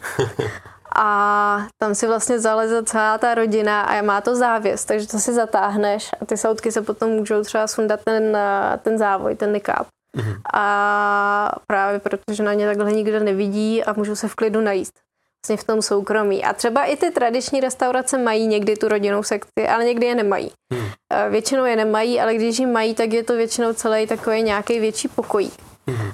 A tam právě to funguje stejně a když ten číšník přijde s tím jídlem, tak nejdřív klepe musí zaklepat a aby se ta žena nějakým hmm. způsobem stihla zahalit vlastně a teprve potom otevřít. Často se to dá zamknout, ty, ty dveře, takže to je opravdu jako velmi soukromé. Ale třeba ty fast foody a třeba ten mekáč byl vlastně hrozně depresivní v tomhle protože oni tyhle ty rodinné sekce mají přelepené dveře, přelepené okna. Takže tam není moc světla a mají samozřejmě přelepený z toho důvodu, aby nebylo vidět dovnitř, aby tam bylo fakt jako to soukromí. A, takže tam byla jako docela tma, samozřejmě tam jako svítí, ale prostě je to takový, ta atmosféra je úplně jiná, než je jako zvyklý z toho fast hm. foodu. Uh, takže já jsem se často i potom, když už jsem byla v nějakých liberálnějších oblastech, protože každá ta oblast Saudské Arábie je trochu jiná, tak jsem se často vloupala, nebo vloupala, snažila jsem se dostat do, do těch sekcí pro muže, kdy jsem věděla, že je to v pohodě, že tam je, existuje už nějaký turismus, tak, tak jsem se jich zeptala, jestli si tam můžu sednout do té normální jako prosvětlené části a někdy mi odmítli, ale někdy řekli jako jo, v pohodě. Ano, dneska už to není zakázané, ale je to vyloženě na majiteli toho podniku. Hmm. Takže vlastně co se teďka všechno staví nové, tak už většinou to není rozdělené vůbec. Mm-hmm. Teď už vlastně, eh, pokud je nějaká nová pobočka, tak už, už je to všechno spojené. Hmm. Tak je asi jasný, že někdo jako tohle to dodržuje, má to v sobě zakořeněný, tak eh, těžko se toho nějak zbavuje, že jo. A někdo třeba naopak je tomu otevřený, že jo. To tam asi vnímáš taky, že ty lidi jsou rozdílní a někdo je fakt jako takový všemu otevřený, nic není problém, ale někdo vyloženě je dost striktní. Jsou tam, jsou tam různí lidi, eh, potkala jsem lidi, kteří vyloženě si ty změny, které se tam odehrávají v posledních letech, užívají a kteří jsou vlastně rádi, že, že se to víc otevírá světu, že vlastně to náboženství už je trošku umír, umírněnější. A, ale taky jsem potkala třeba mladý pár, který naopak s tím byl a, velmi, dá se říct, nespokojený, hmm. nebo že se vlastně s tím hrozně špatně zžívá, protože říkali vlastně, že se celý život něco učili a najednou to není pravda. A to, jako když tam chvilku strávíš, tak vlastně uh, je, dalo se určitě je chápat, hmm. protože to je jako něco, co ti úplně najednou se ti změní život. Vlastně všechno, na čem si vyrostl, všechno, hmm. co si myslel, že, že jako platí, tak najednou nedává smysl, najednou tam vlastně nebylo nic, co by, co by ty změny nějak extra vysvětlilo. Uh, no a uh, takže ty, ty názory jsou tam různé. Někteří prostě byli, byli hrozně rádi a určitě už žili nějakým volnějším životem, i když asi trošku tajnějším už předtím. Ale jsou lidi, kteří to tam pořád nesou jako trošku špatně a vlastně pořád uh, jsou tam některé oblasti, kde pořád nepotkáš žádnou ženu, která by měla odhalené vlasy nebo i obličej. A pak jsou tam oblasti, kde potkáš právě sautky, které uh, jednak mají odhalené vlasy. A viděla jsem sautky s piercingem třeba, takže to, to, to bylo pro mě docela šok. To teda jo. A vyžadovali po tobě, abys třeba byla zahalená? Po mě nikdo nic nevyžadoval, ale já jsem vždycky, ze začátku jsem si zahalovala trošku vlasy, když jsem s někým právě, když mě takhle někdo hostil a šla jsem s nimi někam, tak jsem se jich vždycky na to ptala jestli jako v pohodě, když půjdu takhle, nebo vždycky jsem měla dlouhý rukávy, dlouhý nohavice, mm. to jo. Zapínala jsem si košile až ke krku vždycky. a, a ale ty vlasy, pro mě to bylo hrozně jako nepohodlný, takže občas jsem měla tu motorkářskou kuklu, ale později jsem vždycky vlastně záleželo, kde jsem byla. Když jsem byla v nějaké té hodně konzervativní oblasti, věděla jsem, že to je prostě hodně hodně tradiční oblast, hmm. kde, kde, kde by to mohl být ne úplně problém, ale bylo by to zkrátka neslušné, tak jsem si prostě ty, ty vlasy zahalila, ale, ale potom myslím, že ve většině, ve vě, většinu času jsem je zahalené neměla takhle. Hmm. A nesetkala ses někdy taky s případem, že bys cítila, že ty ženský na tebe žádlej? A že jako v jakém smyslu? No celkově, že vlastně jedeš na motorce, můžeš si tam sednout mezi chlapy do restaurace.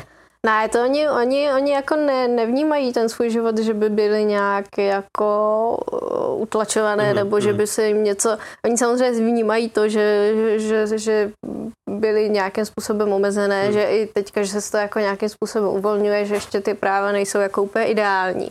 Ale oni naopak, ty sautky jsou překvapivě sebevědomé, jsou strašně extrovertní a, a víceméně jako dá se říct, že všechny ty satky, co jsem potkala, byly jako spokojené sami se sebou a rozhodně to nejsou nějaké, jako že by je někdo, někdo nějak jako eh, posadil někde do kouta mm. nikam je nepustil, to oni jako, že vedou docela samostatný život a mm a mají, myslím, možná více sebevědomí než spousta Češek. Jo. To, je to tam hodně překvapivé, ale normálně, takže oni jako na mě určitě v tomhle tom smyslu jako nekoukali, jako že, že já bych byla to. Na druhou stranu jsem, eh, jsem potkala jednu sautku eh, mladou, která si hrozně přála cestovat a, a zeptala se mi, jak má přesvědčit svého manžela, aby ji nechal cestovat samotnou. Aha. Kdy oni vlastně spolu cestovali, ale ona teda jako říkala, že by toho muže někdy nechala doma radši, i když ho teda měla ráda, hmm. ale a to byl jako pro mě docela obtížný dotaz, protože já jsem hmm. se do toho nedokázala moc vít, jako eh, Jasně. vůbec představit si, eh, že by mi měl partner něco takového jako povolovat.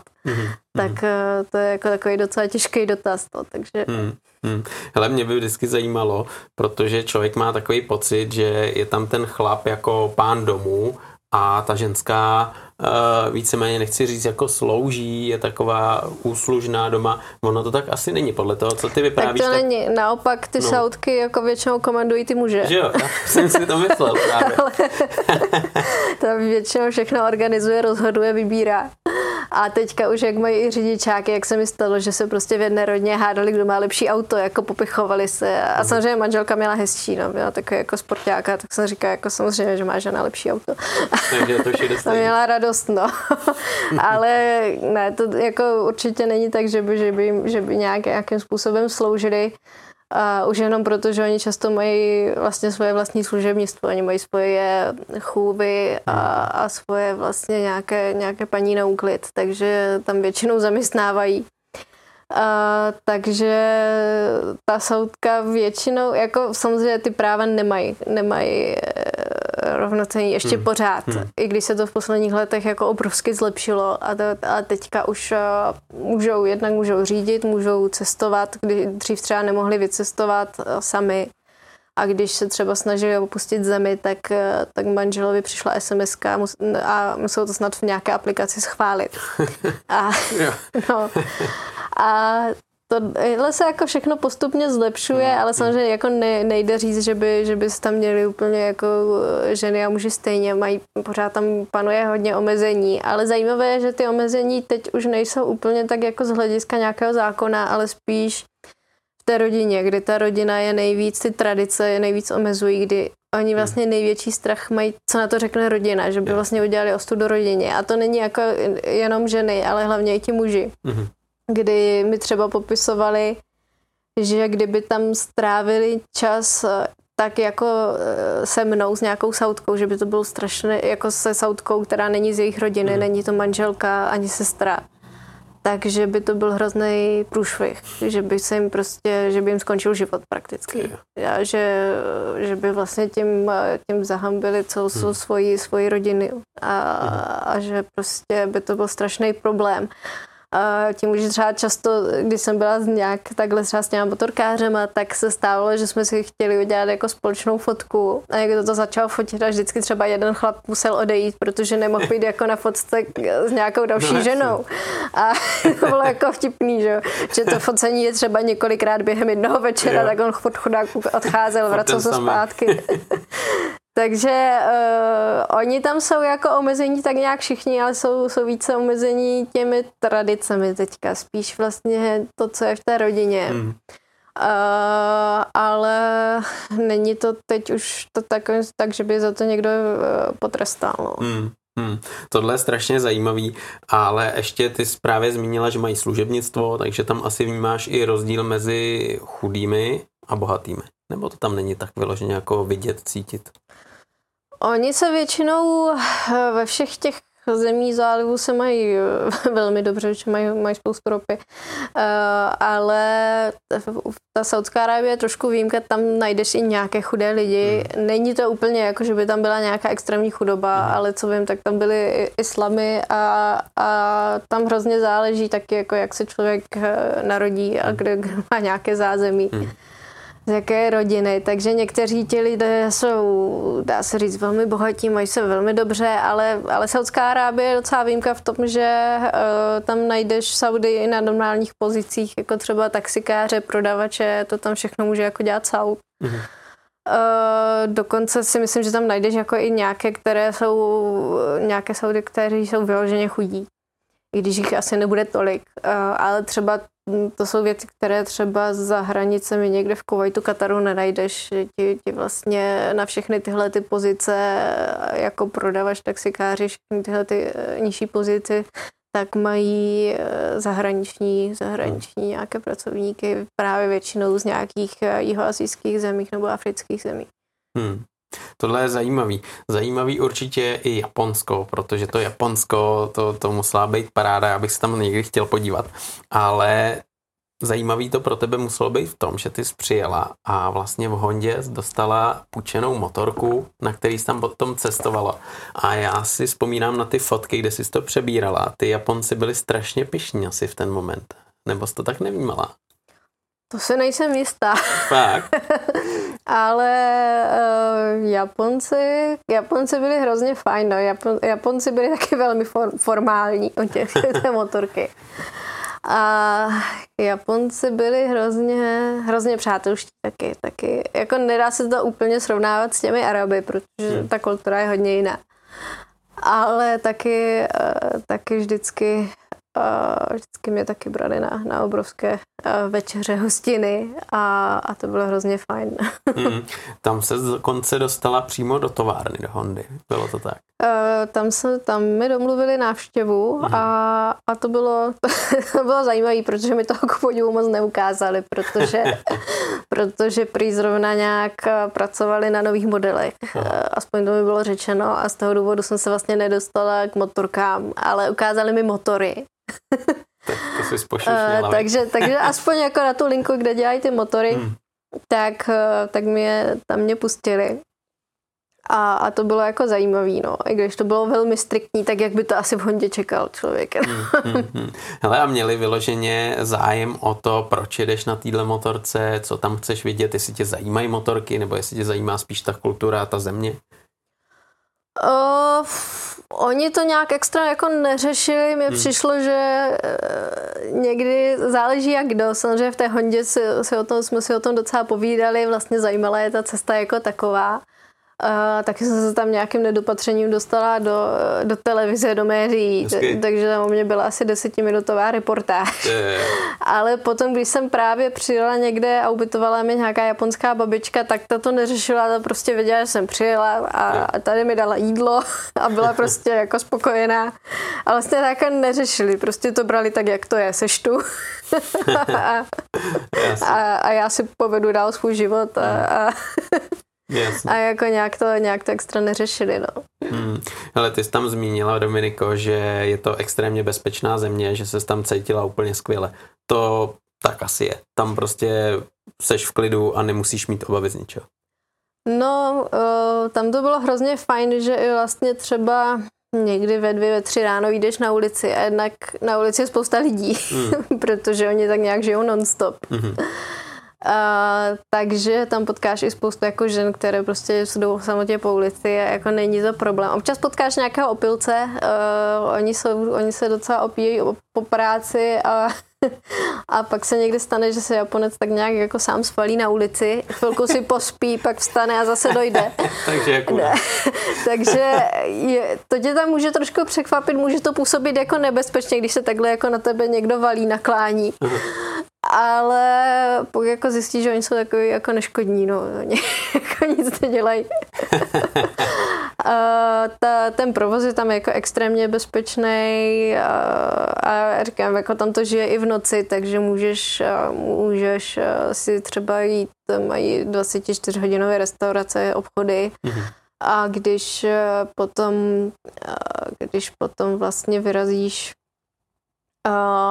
tak, tak se jako najíš kdykoliv a No, oni třeba nezamykají ani domy mm-hmm. většinou, nezamykají domy a c- já jsem slyšela, že se tam kradou jenom deštníky a kola. No panečku, nevím, co je, praktické věci. A... Nevím, co je na to právě, asi ty praktické věci, na co si můžu někoho hodit. Tak Zrovna teď potřebuješ, vezmeš a jdeš a pak to vrátíš někde možná. Tohle je zajímavý, ale je jasný, že třeba v Saudské Arábii tam asi si pivo, víno s nikým nedáš. To je asi jasný, že jo? No, jak, jak, jak se to vezme? Mně, mně se tam přihodilo, že mi jednou dvě sautky nadry uh, víno. To mě jednou pozvali takhle dvě sestřenice domů uh-huh. a to byly nejlepší kámošky, jsou většinou sestřenice, uh-huh. nejlepší kámošky. Uh-huh. No a kouřili jsme u nich doma uh, vodní dýmku a najednou se na stole objevilo uh, víno a pak se tam objevilo pivo Hezky. a pak se tam objevila vodka. A potom se mi zeptali, jestli jako je červené víno v pohodě, že mají i bílé, ale že není vychlazené. A já jsem jako zírala a, a čekala jsem, jestli to nějakým způsobem budou vysvětlovat. A když teda jako nakonec teda řekli, a, že, že víš, alkohol u nás jako není legální. A já jsem jako měla chodit odpovědět, já to vím, ale víte to vy. a, a, a to, bylo, to byl hrozně hezký moment, protože jsme si tam s tou sautkou dali potom no, pár skleniček vína a ona mi začala právě uh, popisovat uh, o tom svém, o, o, tom, o tom svém náboženství, o tom islámu, hmm. kdy vlastně ona, ona byla velmi, uh, řekněme, žila nějakým hodně uvolněným stylem života, hmm. kdy si nezahalovala vlasy nic a žila jako velmi, velmi svobodně. Uh, ale zároveň vlastně mi popisovala tu svoji náboženskou zkušenost tak hrozně uh, jako uh, tak hrozně soustředěně. Bylo to vlastně hrozně fajn, kdy každý muslim musí jednou za život vykonat tu, tu pouť mm-hmm. do Meky, tak mi popisovala, jak ona dělala tu pouť a jak, jak vlastně, když, když šla, tak, tak, tak popisovala, že kolem sebe cítila anděly a bylo to jako hrozně zvláštní poslouchat to od někoho, kdo měl v ruce tu skleničku yeah, vína. Yeah. Ale bylo to hrozně hezký, protože říkala, jako, že sice uh, chlastá a, a nezahaluje si vlasy, ale že jí prostě nikdo nebude říkat, jestli je dobrá muslimka nebo ne, že to je hmm. prostě jako je, její věc, to náboženství a Jasně. že jako ona je přesvědčená o tom, že, že prostě to dělá správně, nebo že, že, že prostě to nemůže nikdo posuzovat za ní. Hmm.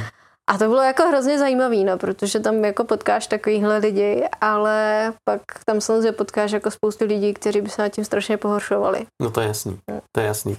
Naopak v Japonsku tam tělec kdo pozve na panáka, na pivo.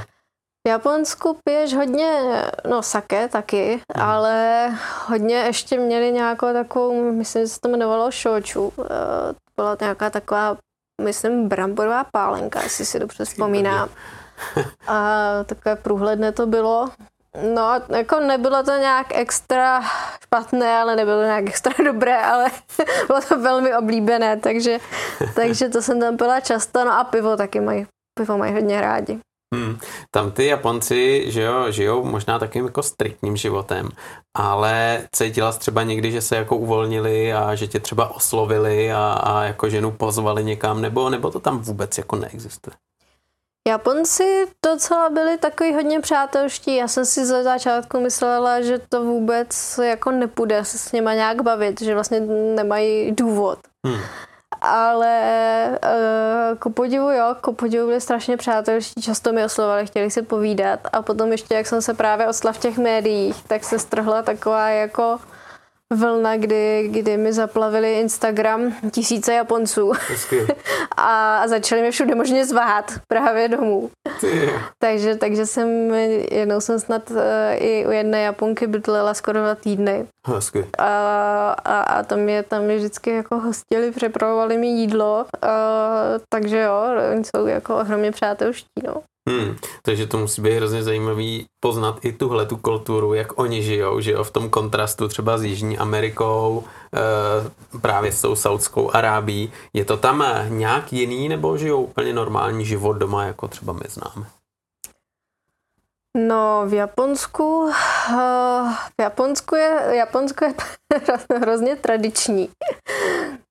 Nechci říct, že, že, že by se to dalo úplně přirovnat k té Saudské Arábii, ale tam naopak ta, ta, ta role ženy je velmi tradiční, kdy hmm. oni opravdu ještě očekávají, že prostě role ženy je hlavně sedět doma a starat se o děti a ta společnost podle toho vypadá. Eh, já jsem tam často jako pocitovala na sobě, že se ke mně ti chlapi nechovali úplně, jako jak kteří samozřejmě, ale někteří se nechovali úplně úctivě. Aha. Prostě jako být tam žena znamená prostě něco mít. A, a některým mi přišlo, že jim vyloženě vadilo, že tam jsem jako sama eh, na té motorce, že by to tak jako nemělo být. Yeah, yeah. Tam jako nebylo normální třeba si zajít, eh, že by Japonka šla, šla sama na jídlo, tak to je jako prostě tam docela neobvyklá věc. Hmm. Uh, takže to tam, to, to tam bylo jako docela zvláštní, no. Hmm, hmm, jasně. Hele, když eh, se mrkneš na to ježdění po Japonsku, cestování na motorce v Japonsku, tak uh, tam to bylo asi mnohem bezpečnější a všechno hrozně uspořádaný, ale stejně asi, když si přijel do nějakého obrovského velkoměsta, tak tam musel být hrozný mumraj a vyznat se v té dopravě, projet tím městem asi nebylo úplně jednoduchý, veď.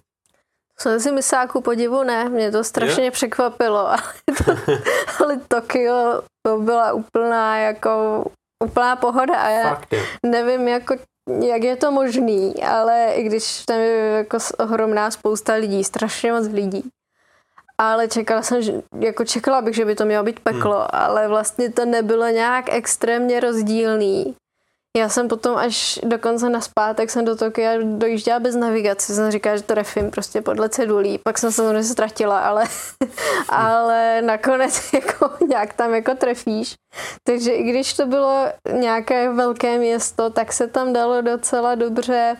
Tam jediné, co byl problém, je, že máš furt nějaké semafory mimo města, když hmm. vlastně nejedeš po nějaké rychlosti nebo nějaké dálnici, ale jedeš nějakými normálními okreskami tak co 200 metrů někde stojíš na semaforu a někdy je to strašně jako frustrující. Takže tohle jako bylo otravné, ale ten provoz jako někdy zhoustnul, ale jak oni vlastně jezdí, jezdí hrozně spořádaně a hrozně to dodržují, tak to, to bylo vlastně skoro úplně bez stresu. No. Ty jo, tak to bych nečekal. Já právě jsem si chtěl eh, tě zeptat, jako jestli si třeba vzala navigaci, na, psala tam, kam chceš jet a vyloženě podle toho jela, ale ty říkáš, že se dokázala zorientovat a všechny ty nadjezdy, podjezdy, průjezdy, to se všechno dávala. Ze začátku jsem to dělala jako samozřejmě s navigací, ale já mám většinou, já mám navigaci teda jenom v interkomu, jako jenom mm. hlas, jo, že nekoukám někam na displej. Jo. Takže, takže spolehám na to, že řekne, že mám odbočit doprava, tak odbočím doprava. Ale jako ze začátku to potřeba je, nebo když jdeš samozřejmě na nějakou konkrétní adresu. Ale když jsem už jsem to tam trošku znala na zpátek, už jsem tu oblast měla trošku najetou, tak to byla vlastně docela pohoda, no. Mm. A oni jsou takový jako fakt jako hrozně, že když uděláš nějakou chybu, potřebuješ se jako někam zařadit, tak tě jako pustí a, a nikdo se nějak extra nevsteká, no. Hmm. A ty jsi měla tu motorku na japonských značkách, předpokládám. Jo, jo, Takže ani nepoznali, jestli je to cizinec. To je pravda, no. Já jsem na to sice měla jako vlajku, měla jsem na to různé nápisy, ale, ale měla jsem japongskou SPZ, měla jsem takovou růžovou, kterou myslím růžová byla, protože to tam myslím mají jako menší motorky a teď nevím, jestli do 150 kubických centimetrů uh-huh, nebo, uh-huh. nebo jaký je ten limit, ale prostě menší, menší slabší, tak mají růžovou SPZ, tak se já růžovou SPZ. A to jezdí i kluci s růžovou. No jasný. Podle motorky, jaká je, jestli je velká, malá, tak je růžová, nebo zelená, nebo modrá. Růžová. ale tohle, tohle je pěkný, tohle je pěkný. Ale když eh, si cestovala po tom Japonsku, jaký třeba byl rozdíl mezi velkoměstem, lidma z velkoměsta a nějakou dědinou vesnicí? No, eh, v zásadě ne až tolik, eh, ale samozřejmě na těch vesnicích to bylo takové jako klidnější, ti lidé byli přátelštější. Spíš jako jsem viděla rozdíl mezi, mezi hlavním městem a pak třeba severem nebo jihem, když to bylo fakt hodně daleko už tak ty různé oblasti eh, ti lidé i mluvili trošku jinak a chovali se trošku jinak. Třeba na jihu mi přišli, byli vlastně daleko přátelštější. Uh, Tokio je obrovské, že jo, tak tam máš i spoustu cizinců. A tam jako nikoho nějak extra nezajímáš, ale ti Japonci se víceméně chovají všude, všude tak nějak stejně. I to mhm. vypadá hrozně podobně.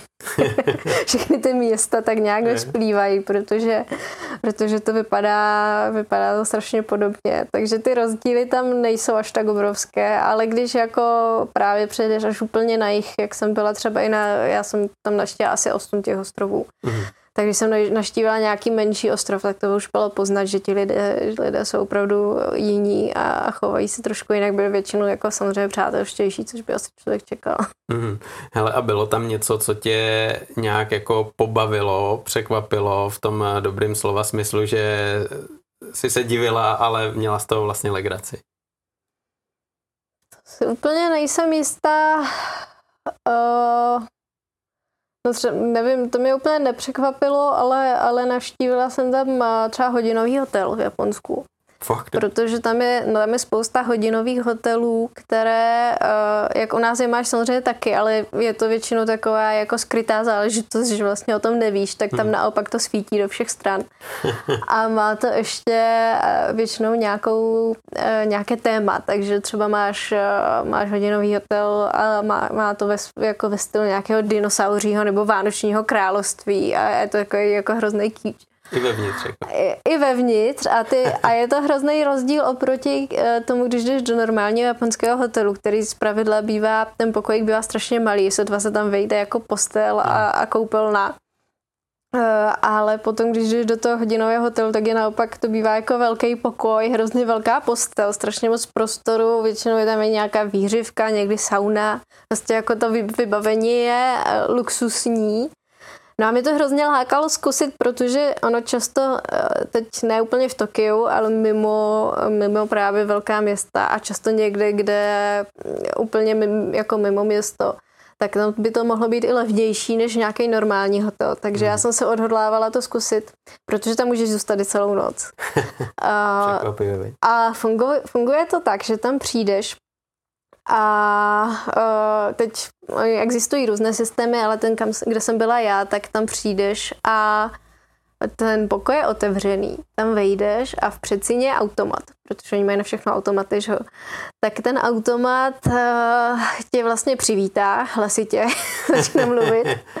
A ty jakmile vejdeš do toho pokoje, tak se zavřou dveře, no a asi tak za pět minut tě to tam zamkne uvnitř a nepustí tě to ven, dokud tomu automatu nezaplatíš za ten čas strávený uvnitř. Aha. Takže ono to funguje úplně tak jako samoobslužně, že vlastně o tobě nikdo neví. Je to vlastně strašně, strašně diskrétní, Aha. že o tobě fakt jako nikdo neví. E, neví, kdo seš, co tam děláš, s kým tam seš, což je super. Oni mají třeba i e, jako krytý parkoviště, protože ty hmm. auta vlastně, že se můžeš schovat, je. takže fakt jako nevidíš, kdo tam je. A takže tam takhle vejdeš, no ale pro mě to bylo uh, jako trošku klaustrofobický pocit, že jsi tam zamčený. No a nemůžeš jako odejít, můžeš samozřejmě zaplatit a odejít, ale jako ten pocit, že nemůžeš jen tak vzít za kliku, je jako hrozně zvláštní. Hmm. A, a bylo, to, bylo to jako zajímavé. No. Potom to, ten pokoj má všechny vše možné eh, vybavení, máš tam znamená výherní automat třeba. Nevím, co tam dělají na tom rande japonském, no, ale, ale měli, tam, měli tam i mikrofony na karaoke. A pak samozřejmě měli tam kondomy a různé jako erotické pomůcky připravené a měli tam i automaty na jako minibar, tak tam měli vlastně automat na pití a automat na zbrzlinu a měli tam automat na nějaké erotické pomůcky. Takže to jenom hodíš tam jenom, jenom zmáčky, no zmáčkneš tlačítko, ono ti to vypadne a ono ti pak potom vlastně se ti to našte do toho jo, systému v tom jo. automatu v předsíni, takže tě nepustí ven, dokud všechno nezaplatíš.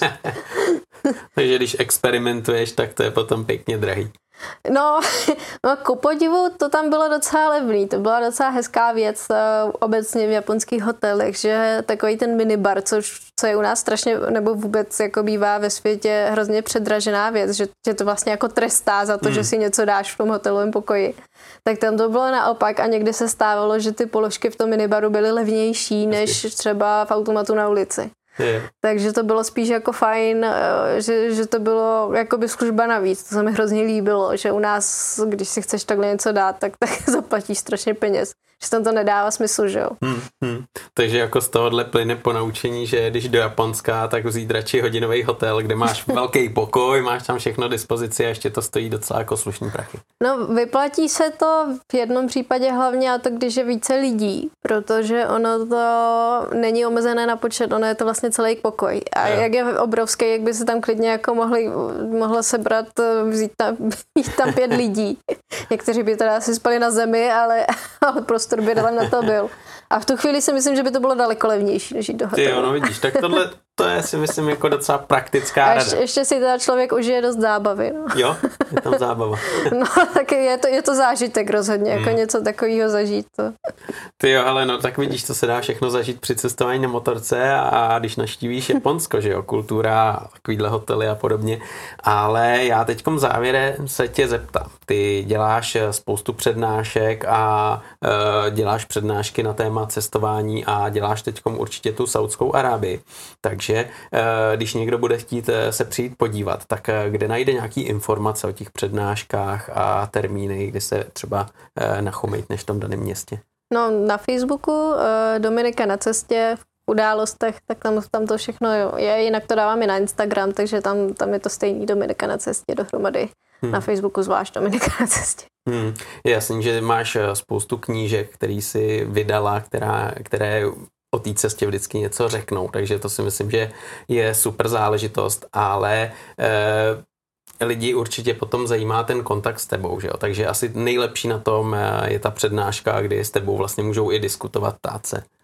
Uh, jo, určitě, no, určitě to, to taky, taky vždycky dává možnost na nějaké dotazy, protože to je vždycky fajn vědět, co, co, co, co vlastně ty lidi zajímá. Hmm.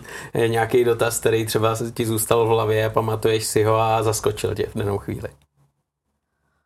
Teď si asi nevybavím úplně. Ale občas asi přijdou pěkný. občas, občas mě něco překvapí, to jo, to jo. ale většinou, většinou se ty dotazy spíš opakují. hmm, hmm. Když právě organizuješ takovouhle přednášku, eh, jak to třeba vnímáš ty? Seš nervózní nebo je to úplně normální záležitost, na kterou se těšíš? To setkání s lidma je fajn, ty vlastně eh, mluvíš do davu, takže eh, to není nějak jako stresující, je to pohoda.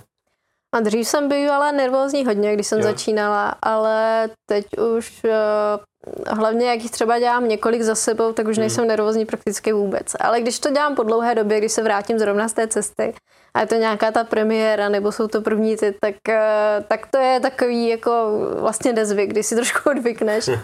tak to nervózní trošku bývám, ale už to, už to, se mnou, už to ze mě většinou spadne. Hmm, kolik třeba těch přednášek eh, teď ještě máš v plánu, protože ty jsi říkala, že eh, teď máš hodně práce s knížkou, kterou připravuješ, eh, hodně tě zaměstnávají přednášky a že úplně jako neplánuješ teď nikam vyrazit. No teďka do konce roku už jsou jenom dvě, to je Liberec Brno a, a po novém roce hned bude vlastně Olomouc, Zlín, ještě jednou Praha a Ústí nad Lobem, Ostrava. Hmm, hmm, takže ten zájem je a to určitě těší. Těší mě to hodně. Já mm. o tom vyprávím ráda, tak to budu o tom vyprávět, dokud mě bude někdo poslouchat. To je paráda. Ale stejně si neodpustím otázku, že jo, protože ty hlavně cestuješ, jezdíš na té motorce po celém světě.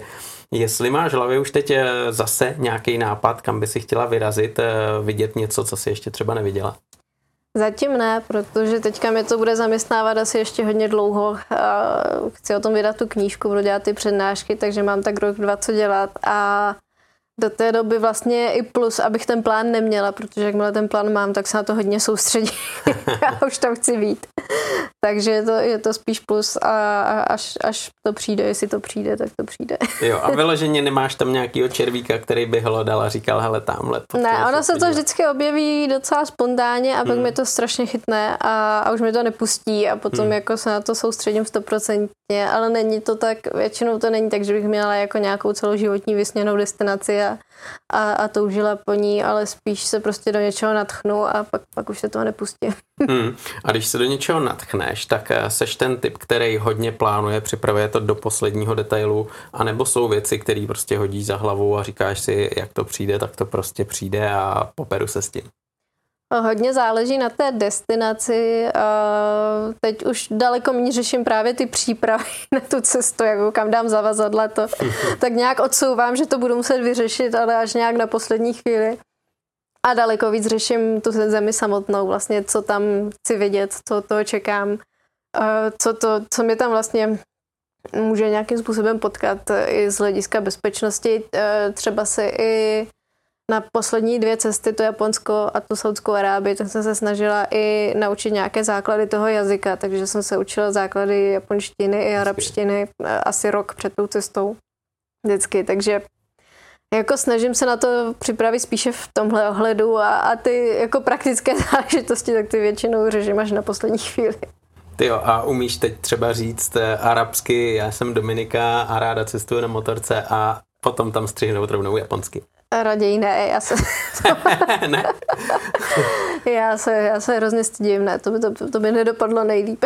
Takže vždycky jenom v té dané situaci, v té dané zemi to tam pošleš. Já bych to nějak složilo, ale, ale chvilku by to trvalo a teďka jako, ještě nejhorší je, mě se pak ty jazyky hrozně pletou dohromady, hmm. takže se mi stáhlo někdy Saudské Arábii, že mi naskakovaly japonská slova, což fakt jako nechceš. A, a za boha se mi nemohli vybavit ty arabská, takže takže to byl docela problém. No, v Japonsku se mi zase naskakovaly španělská slova, no a takhle, takhle je to, pak se ti to jako prohodí, takže já se vždycky soustředím na ten jeden jazyk, no ale ale je to právě, právě už to mám trošku zmatek.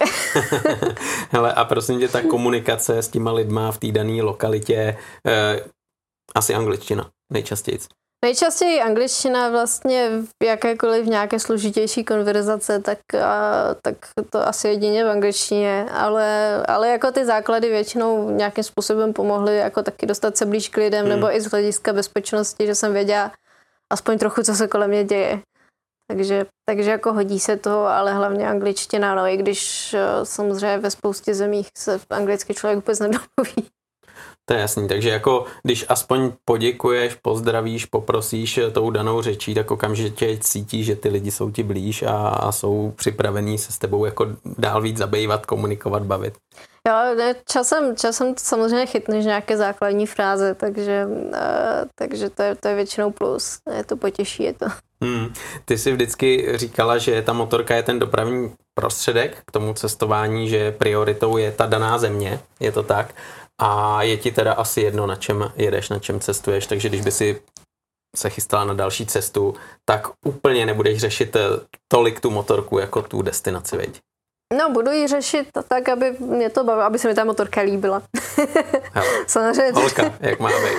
řeším, ale uh, je to takový, jako že asi dokážu jet na skoro čemkoliv, ale hmm. řeším to teďka už jako z hlediska nějakého pohodlí chci něco, s čím nebude tolik starostí. A což vlastně ta poslední motorka docela splňuje, protože to je úplně bezproblémové, zároveň je to, pořád je to vlastně docela dost zábavné. Hmm. A, a je to jako velmi spolehlivé, takže takže a už to mám vyzkoušený, takže už vím, co od toho čekat a to, to je hrozně fajn.